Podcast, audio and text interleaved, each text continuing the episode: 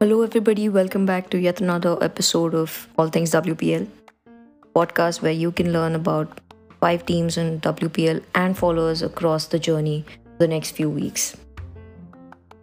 How's everybody doing after the heartbreaking semi final India versus Australia? India again came so close winning against to beating Australia, and but yet again, five runs was a big margin loss is a loss, and the mighty Aussies win again. Well, India were not great in the field the other day. Coming back to the team that we will be discussing today, we will be talking about today, we have UP Warriorz, who are based in Lucknow, owned by Capri Global. And let's start with Alyssa Healy, captain. She's a wicketkeeper batter from Australia. Uh, again, there's been a lot of debate around this decision. Is it good that Alyssa Healy is leading the team? A good decision. There are other options like Deepti Sharma, Rath, maybe Ecclestone. In my opinion, this could be a good decision considering her experience with the Aussie team, which is one of the most successful and consistent teams in cricket right now. Last year, she has been announced as a vice captain for Australia across the T20 and ODI formats. Well, this is a good decision or not, only time will tell. On to the next player we have, Vice Captain Deepti Sharma. A lot of people came to know her about came to know about her after the controversial Mankad incident at the at Jhulan Goswami's farewell match. That single event the most discussed topics in cricket for several weeks with a lot of people talking about it, social media, a lot of people discussing actual rules about around Mankad. She has a lot of experience with the national side as well. She's been a part of the WBBL, the 100, these tournaments. Local girl from Agra, she's likely to be the face of the uh, UP Warriorz campaigns throughout the tournament due to her connect with the locals. Yeah. Sharma. Next up, I have Sophie Ecclestone. Uh, she's a slow left arm spinner. She ranks number one bowler according to the ICC Women's T20 bowling rankings.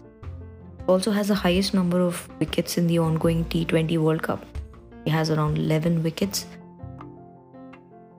Next up, we have fellow English player Lauren Bell was a bowler and she was also part of the playing 11 for England in the last in a few matches in the group stages the ongoing T20 World Cup. Um, not have a great tournament, I'd say. She was economical but did not get a lot of wickets in the matches that she played in. However, in the semi final against South Africa, she got that one crucial wicket of Tazmin Brits. Tazmin Brits scored around 68 runs off 40 odd balls and had an exceptional day in the field. I like go back and watch the highlights if you can. It was exceptional in the field and with her batting, and that was her performance was probably the one that cost England the match. And among other Australians, we have Tahlia McGrath, Grace Harris, again, all rounders. Tahlia McGrath also has some experience as a captain. He was announced the captain Australian series against India when Meg Lanning was on a mental health break and Healy was ruled out with injury. So Grace Harris again, a batter, did not have a great T20 campaign with the bat at the World Cup, although she has taken two wickets against Sri Lanka. Hasn't bowled much a lot in other matches too. Generally comes in five can prove to be a good finisher for the team. We also have Shabnam Ismail.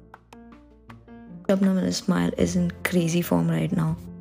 He took some crucial wickets in semi-final against hold the final over and what a masterclass on death bowling it was. He's regarded as one of the top fast bowlers currently in the game. Top recorded speed is kilometers per hour. do watch out for her final against Australia on Sunday. Also, her partnership with Dan Kapp is regarded as one of the best opening bowling combinations in the game right now. Do watch out for her. It's going to be a big asset to the team. Among other Indians, Indian players, we have Devika Vaidya, again all-rounder, so part of the Indian T20 squad. We have Sarvani and Rajeshwari Gaikwad, both bowlers and also a T20 team right now. They had a decent tournament, no big moments, but let's see how it goes with the UP Warriorz for them. In others, we have among other Indian players, we have also have Shweta Sehrawat, who's the vice captain of the Indian women's under 19 cricket team, the same team which went on to win the first edition of the ICC under 19 Women's World Cup very recently. Also have Kiran Navgire, again explosive batter, part of the 2022 Women's T20 Challenge for the Velocity Award, where she scored the fastest 15 Women's T20 Challenge 50 of just 24 balls. Again, been a big name in the domestic circuits and in other names and on-cap players, we have Lakshmi Yadav again, who's a wicketkeeper batter, Parshavi Chopra and Yashasri, who are all-rounders in the team, and Simran Sheikh again, who's a batter for the team. So do watch out for UP Warriorz in the upcoming WPL. Seven days to go. The matches start next week on 4th of March. Yeah, 4th of March. You can follow UP Warriorz on Instagram and Twitter. Handle is UP Warriorz with a Z. Uh, they have recently also launched their team logo, which features Rani Lakshmi Bai so as a tribute to again UP and its heritage. Uh, in in terms of the support staff and the coaches, we have Jon Lewis, who's the head coach, assistant coach, Anju Jain. Uh, Anju Jain, you must have, uh, she's been a wicketkeeper batter, coach for multiple domestic teams, and the India women's team as well. She was also the head coach for the Bangladesh national team time back. Um, Lisa Sthalekar is also a mentor for the team, captain uh, and cricketer for Australia. A prominent cricket commentator currently, was regarded among the most successful all-rounders in cricket. That's a wrap on today's episode. That's all the updates I have on UP Warriorz. Do comment and share the post if you like it. If I have missed anything, let me know. What are your thoughts on the team?